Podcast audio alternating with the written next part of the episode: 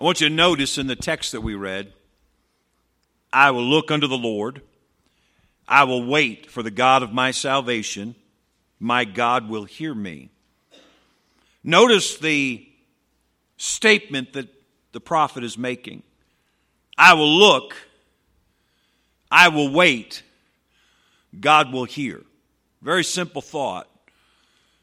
But if you ever come to the place where your response to every challenge of life is, I will look, I will wait, God will hear, you will be in a very solid, secure position. Where do you look when trouble comes? Turn over to Psalm 121. I want you to see that. Psalm 121.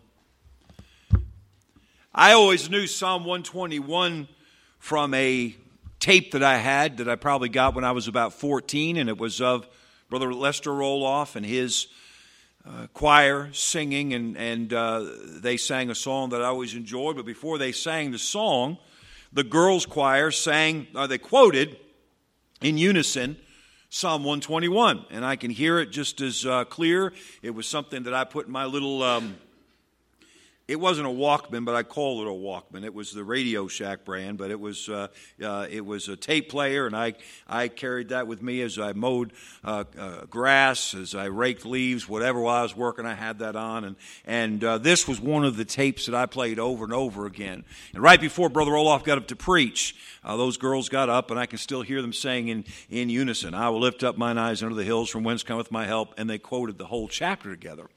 And so, but this, this chapter now has a new meaning every time I look at Psalm 121. I don't think of that. I used to think of that, but I don't think of that anymore because this psalm became very special to me on um, the day in September, uh, six years ago now already, that uh, we went to the Danbury Hospital. This is at the end of a long story. I'll skip the long story and go to the end. And we went to Danbury Hospital on that Monday and we checked in, I think it was about quarter after three. And uh, I remember looking at the clock, and, and uh, Danbury Hospital hadn't been renovated yet. And so we're in this tiny little uh, room in the ER, and uh, there was a big old clock on the wall right in front of me. And I just remember looking at the clock and uh, saying, Well, this, we should be home in time for Jeopardy, I think. And uh, we were not home in time for Jeopardy because when 7 o'clock rolled around, I was upstairs getting an MRI. And by that time, the ER, ER doctor had already said to, to Amy, uh, I'm afraid there's going to be an amputation here. And uh, so she called a few people, and, and I didn't know all this was going on. I'm, I'm just, you know, going in the tunnel there, the, the MRI tunnel, and uh, I don't even know if that's the right word, but, um, but anyhow, I was checked into the hospital by 9 o'clock. And uh, when I was checked into the hospital, on one side of the bed was Pastor Mrs. Bish and the other side of the bed was Brother Charlie Clark and and uh, his wife Jay. And uh, Pastor Bish, they're an hour away. That's still a huge thing that they were there, but I have no idea how Brother Charlie and his wife just dropped what they were doing and made a three hour trip to come up. But there they were. And Brother Charlie whipped out his Bible and he just started reading Psalms. And he's reading this psalm and that psalm and the other psalm. And, and they knew that the doctor had said it looks like you're going to have um, at least some toes and maybe even your leg amputated by tomorrow, and we're not sure. And so they were there to be an encouragement to me. And of course, Brother uh, Pastor Bish was a huge encouragement to me because uh, uh, he had already had uh, his leg amputated up to his knee, and he was there to tell me it's going to be all right. And uh, Brother Charlie, though, he's reading the Psalms, and he's reading this Psalm, that Psalm, the other Psalm, and he gets to Psalm 121 and he just starts reading. And I knew what was coming. He said, I'll lift up mine eyes unto the hills, from whence cometh my help. My help cometh from the Lord which made heaven and earth. And he, he goes, He will not, and he froze. And I said, I know what's coming next. Go ahead and read it. He said, Okay. He will not suffer thy foot to be moved. And uh, he that keepeth thee will not slumber. And he read the rest of the chapter. So now I cannot read Psalm 121 without remembering that night. But notice that verse 1 I will lift up mine eyes unto the hills, from whence cometh my help. My help cometh from the Lord. Back to Micah chapter 7. Where do you look when trouble comes? The prophet said, I will look unto the Lord. When you get the bad news or when you face a crisis, a big crisis or a small crisis. When you're facing a small crisis, it doesn't feel small. When Brother Steve was trying to figure out that problem on the machine he was working on, no, it wasn't cancer, it wasn't world peace, but when it's the problem that's right in front of you, it feels like the biggest problem in the world. He looked to the Lord. Not once he got his answer, then he ignored the Lord, but, but he looked to the Lord. Where do you look when you face an obstacle? Where do you look? Oh, I just, oh, I can't believe this is happening to me. I just got a call.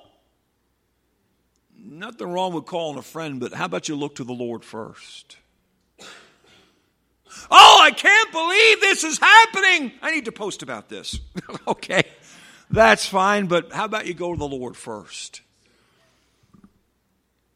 I will look unto the Lord.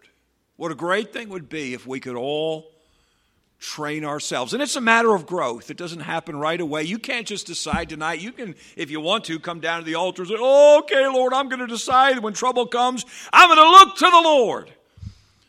And first thing, I mean, you, you could have a flat tire on the way home tonight, you'll forget to look to the Lord because that's how we are.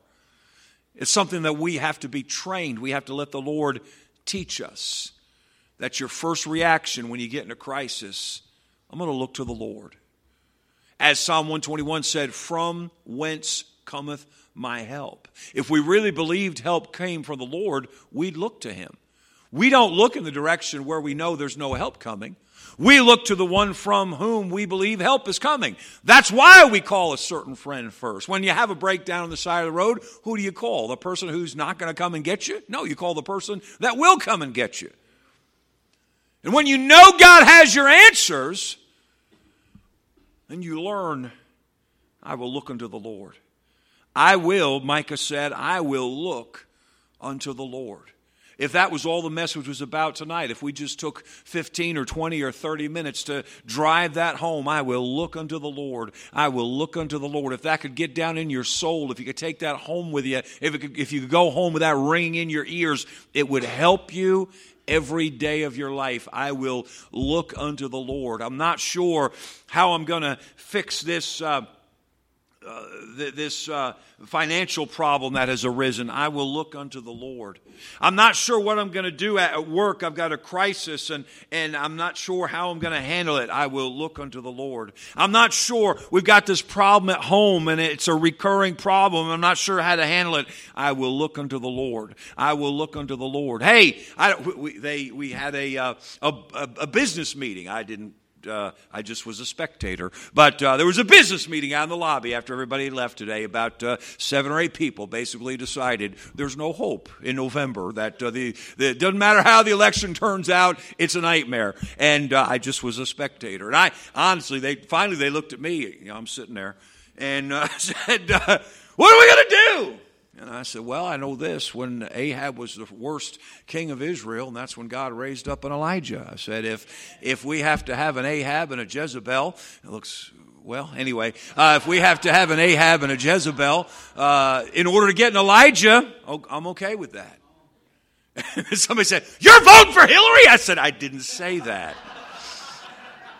I said, if we have to have an Ahab or an Elijah, I'm sorry, Ahab or, or Jezebel in order to get an Elijah, I'll go along with that if that's what the Lord wants. But uh, uh, so, so what do you do when you're? Oh no, there's no hope in Washington. There's never been hope in Washington. What are you nuts? I will look to the Lord. I will look to the Lord. Pastor, that's not really an answer. It's the only answer that's ever worked. I will look unto the Lord. I will look unto the Lord. I will look unto the Lord. And then he says, I will wait. Now, waiting alone doesn't get you anywhere un- unless you're looking to the Lord.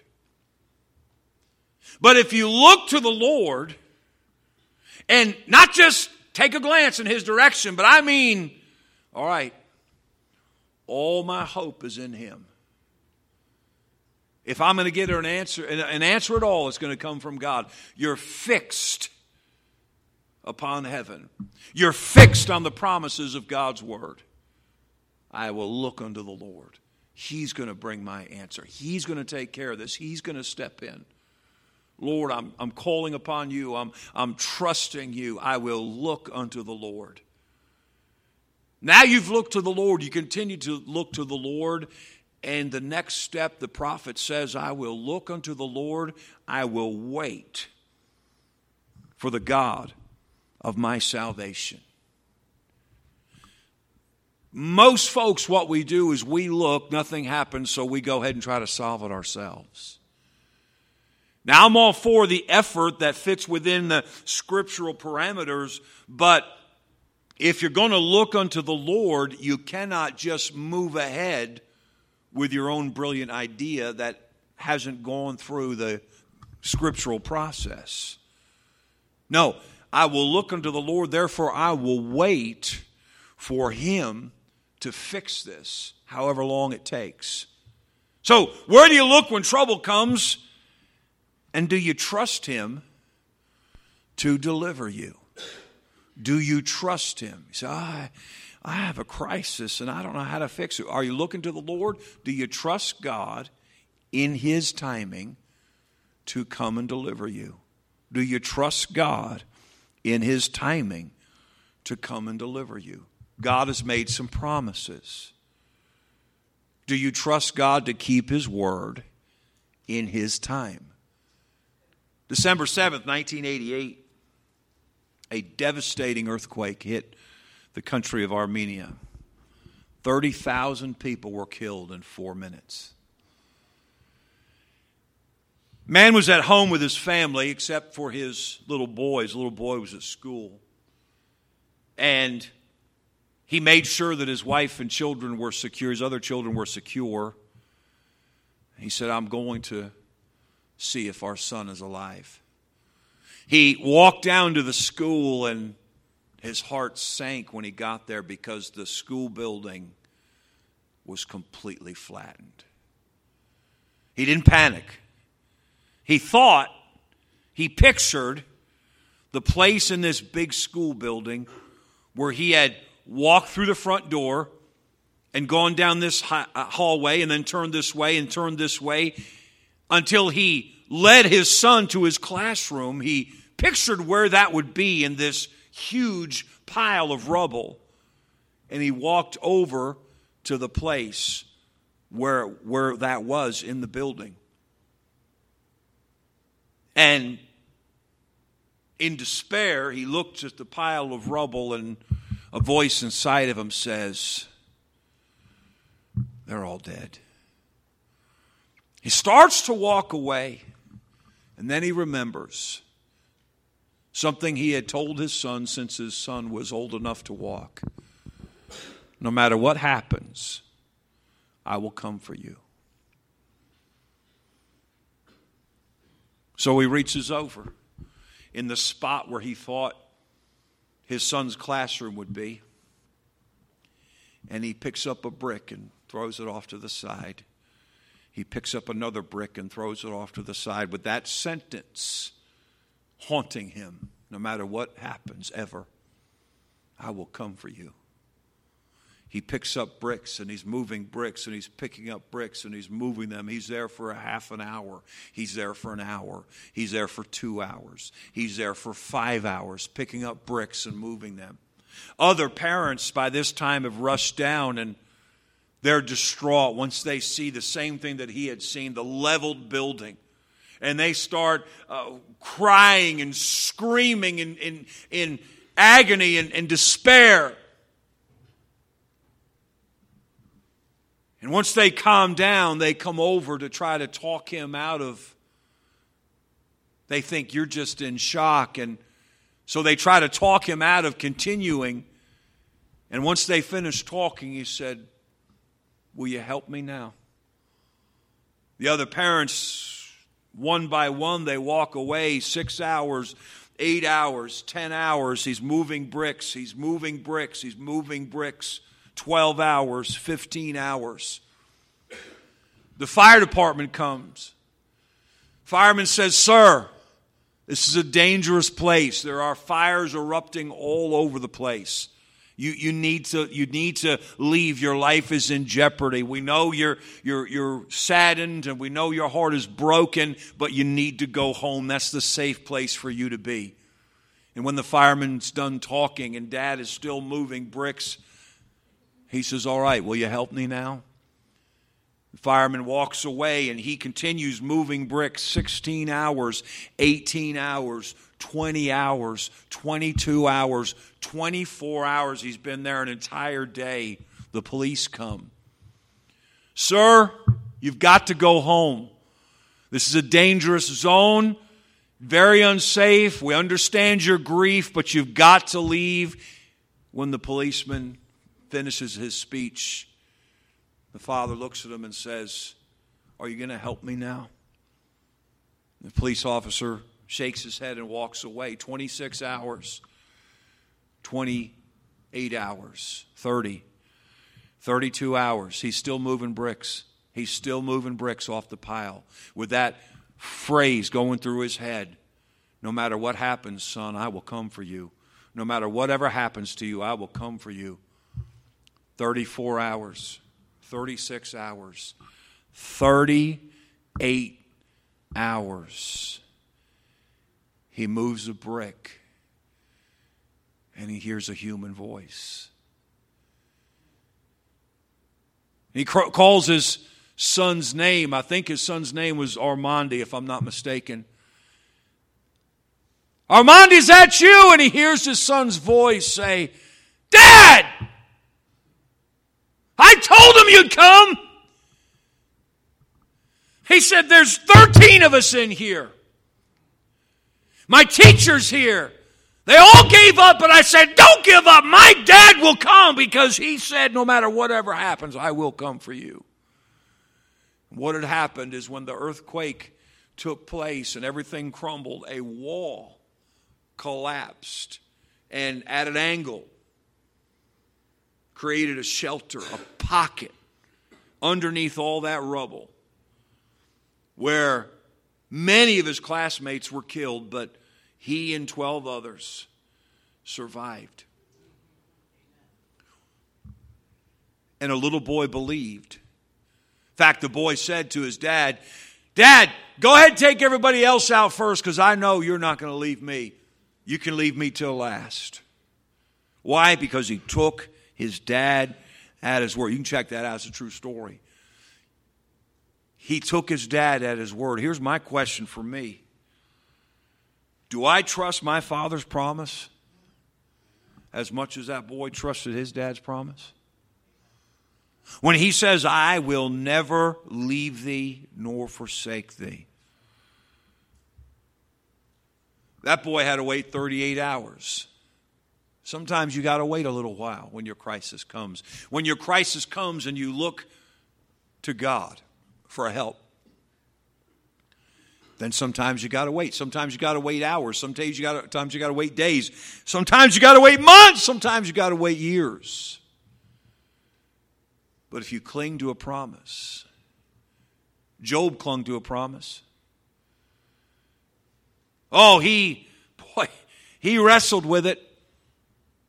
You ought to read through the book of Job and see the, the painful process he went through mentally and spiritually and emotionally. But he clung to that promise I know that my Redeemer liveth. When I'm tried, I shall come forth as gold. He clung to the promise. He didn't even have written promises. You've got a lap full of promises from your father. Do you trust your father's word like that little boy trusted his father's word? The prophet said, I will look, I will wait. And then he said, God will hear.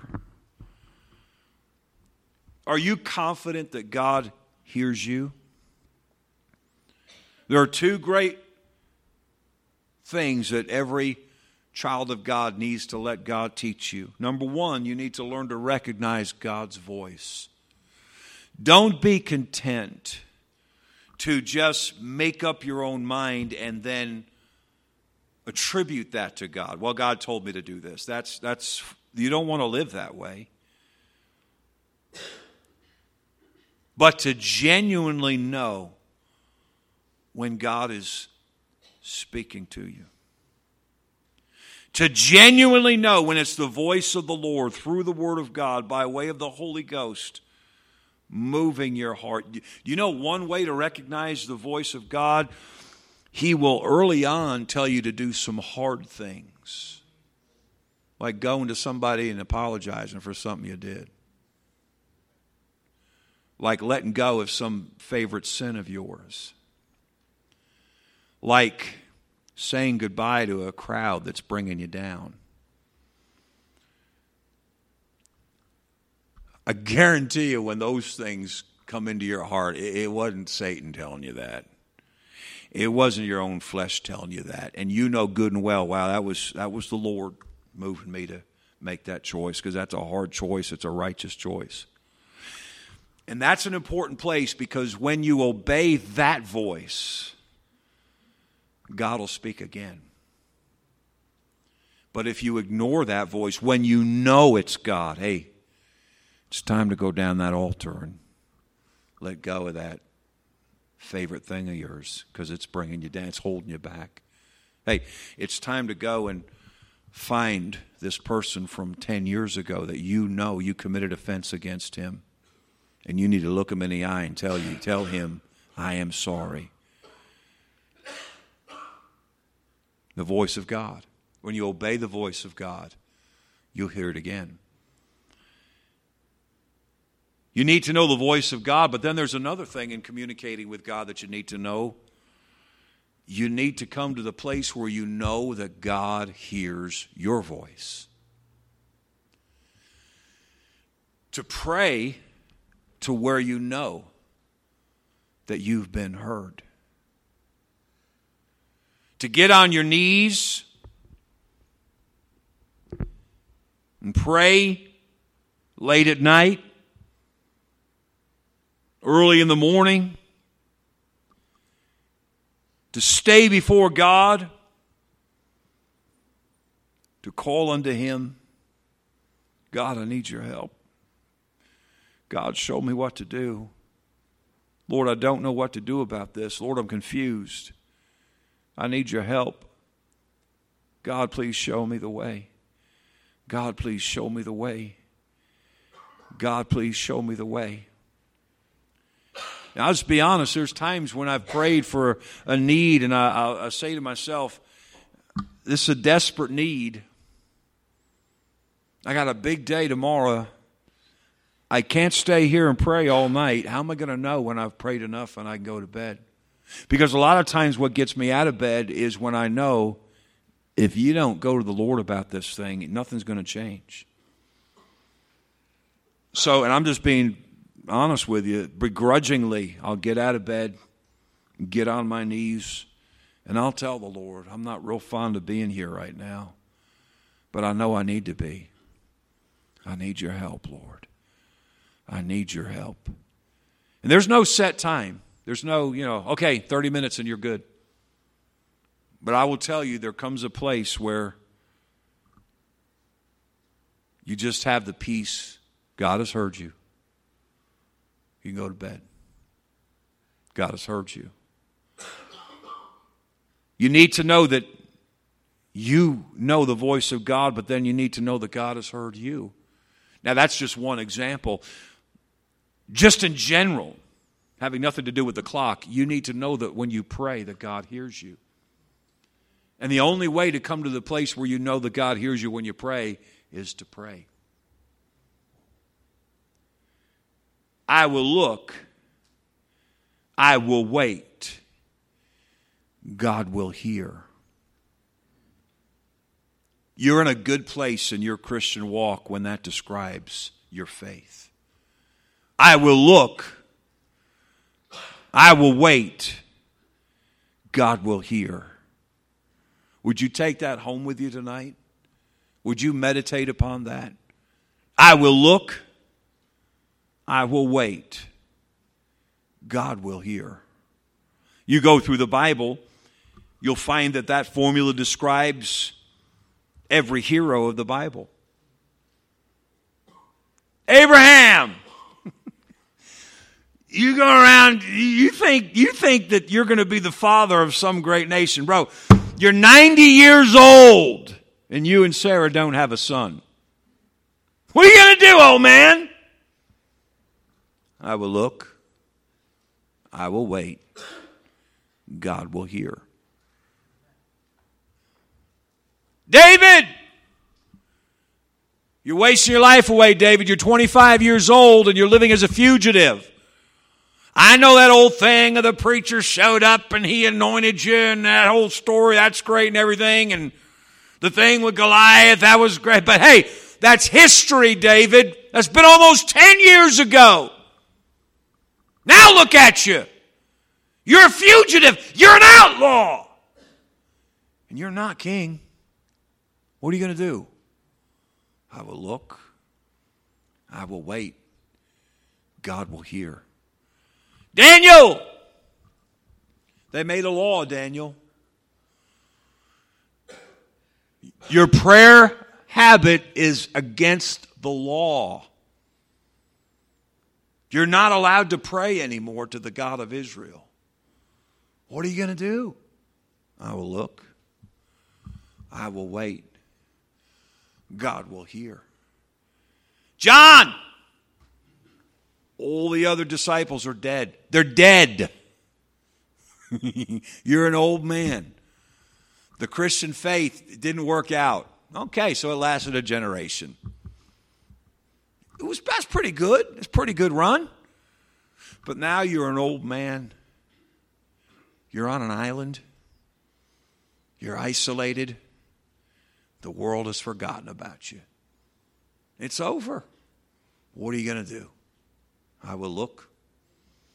I will wait. God will hear. We know about all those men. It turned out great for them because they looked unto the Lord, they waited for the God of their salvation, and God heard them. This this is about a group of people that decided that their nation was not a good place to raise children. It was actually a church body, it was a local church that decided that their nation was not a good place to raise children. So they snuck out one night out of where they lived in England and they went over to Holland Pretty soon things were not as they were supposed to be over there. They came back and they decided as a church body. Can you imagine coming to the coming to a business meeting? And uh, pastor says, "Hey, uh, the deacons have met, and we've decided that as a church body, we're all just, we're, you know, we're all just going to, uh, I don't know, where you want to go. Uh, we're going. Let's go to the Bahamas. We'll call it the New World, right? You'd say, What? You expect us to go with you? What kind of cult is this? But this whole, and, and we're not doing that, but this whole church body, they agreed together. We're going to go to the new world. This is 1620. And we're just going to see what happens. But we're going to trust the Lord. And they had a very famous prayer meeting. They looked to the Lord. They said, Lord, we're going to trust you. They got on a boat. They came to America. And it couldn't be more, more uh, trite, is that the word to say? The rest is history, because the rest is our history. That story's right here, and very famous book that was actually lost for a long time and then rediscovered in the, I believe the late 17, maybe no, I think maybe even late 1800s. It was rediscovered. The writings of Governor William Bradford called "Of Plymouth Plantation." If you wanted to summarize this story in a short sentence, you couldn't do better than "We will look, we will wait." God will hear. Remarkably, remarkably, about that same time, under the very same negative circumstances, there was a Baptist preacher in England. And the law had gone out that you've got to get a license from the state if you want to preach. And at first, preachers banded together and said, We will not do that. but gradually their resolve weakened. By the way, can I just give you this thought? The Bible says, God said of Noah, that Noah have I found righteous before me. And the strong implication in that verse is, only Noah have I found righteous before me. Um, if Noah was the only one that God found righteous, don't you think there must have been some things, some issues, where Noah was the only holdout? Where everybody else caved, but only Noah still believed the way the old timers believed. That's, that's a thought there, Brother Steve. So a bunch of people rose up and said, We're not going to take a license, bless God. Our license to preach comes from God. But the pressure got hotter and heavier, and they folded and caved. And they actually came and they arrested one pastor, Pastor John. And they put him in prison.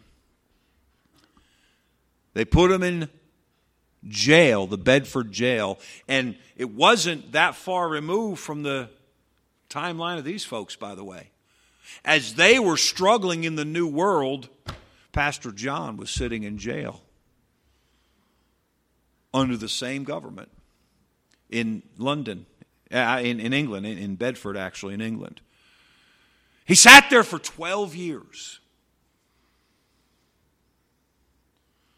Pastor John, they say, before there was a Charles Spurgeon, would have been called the greatest Baptist preacher of all time. They said John Bunyan was one of the most remarkable pulpiteers, eloquent, spirit filled pulpiteers ever. And here he is sitting in jail for 12 years over something that all of his peers came to say. By the way, by the time he got out of jail, he had no church left, and there was no other pastor that was still standing with him. Everybody else gave up. He was the only holdout. But God put his stamp of approval on Pastor John's life. And he penned what is one of the best known books of all time. In fact, at one time, in fact, this may still be true, it is the all time bestseller, second only to the Bible, Pilgrim's Progress. This particular copy was printed in 1836, 180 years old. By the way, just to tell you the treasures you can find if you've ever been Route 34 on your way to Derby, just before you get to the main intersection there in Derby, there is a bookstore there, an old warehouse that says Books by the Falls. I found this in there about 12 years ago. You'd be amazed what you can find if you search a little bit, if you love books enough. You said, John Bunyan, what's your life story? I don't think you could summarize it better than I will look, I will wait, God will hear. I'm not going to tell you all these stories, but here's a young lady born in 1820, five miles from where we sit as the crow flies, born blind girls born blind, anybody born blind in the eight, early 1800s especially, was considered useless. You're good for nothing. You're a, you're a throwaway. And that little eight year old girl stood in the backyard and pointed her blind eyes to heaven and said, God, I know you have a purpose for me. God used her to write over 9,000 poems. Many of those poems were hymns. We sang one of those hymns tonight Blessed Assurance, Jesus is mine. No matter where you go in the world, if you go to a Christian church, some Sunday they're going to sing some of that little girl's songs. What would be the story of Fanny Crosby's life? I will look. See, you, even a blind person can look unto the Lord. I will look. I will wait. God will hear. That same century, a preacher named George Mueller decided to start some orphanages, except he had no money. George Mueller stated, and he states in, in his autobiography, he stated, one of the great purposes of these orphanages is to show the world a living illustration that God answers prayer. Because so many times those orphans were fed and those bills were paid simply unanswered prayer. This book is called Life of Trust. Actually, this copy was given to me by Pastor Crichton just uh, probably four months after my uh, amputation, and he came to town just to be here and just to give me this copy of this book. It's called The Life of Trust, but it could be called I Will Look, I Will Wait, God Will Hear. How about this man that you all know? He was younger than I am right now. He was an evangelist, and his wife became deathly ill. And when that illness was past, she was an invalid. He was in his prime as a preacher, he was greatly in demand as an evangelist. And he had people that told, told him, Your wife's an invalid. Put her in a nursing home and go travel and preach. He said, I will not because I made some vows. And for 30 years, for 30 years, he would travel and take her with him, many times having to carry her, physically carry her somewhere where there was no other way to get her to a room or into a church auditorium or into a place where they were eating or staying. For 30 years, I will look I will wait. God will hear. The name of Dr. Williams' autobiography is Prayer and Faith, but it could just as easily be I will look, I will wait, I will hear. Here's my question to you and to me as we close tonight What's the story of your life? Where do you look?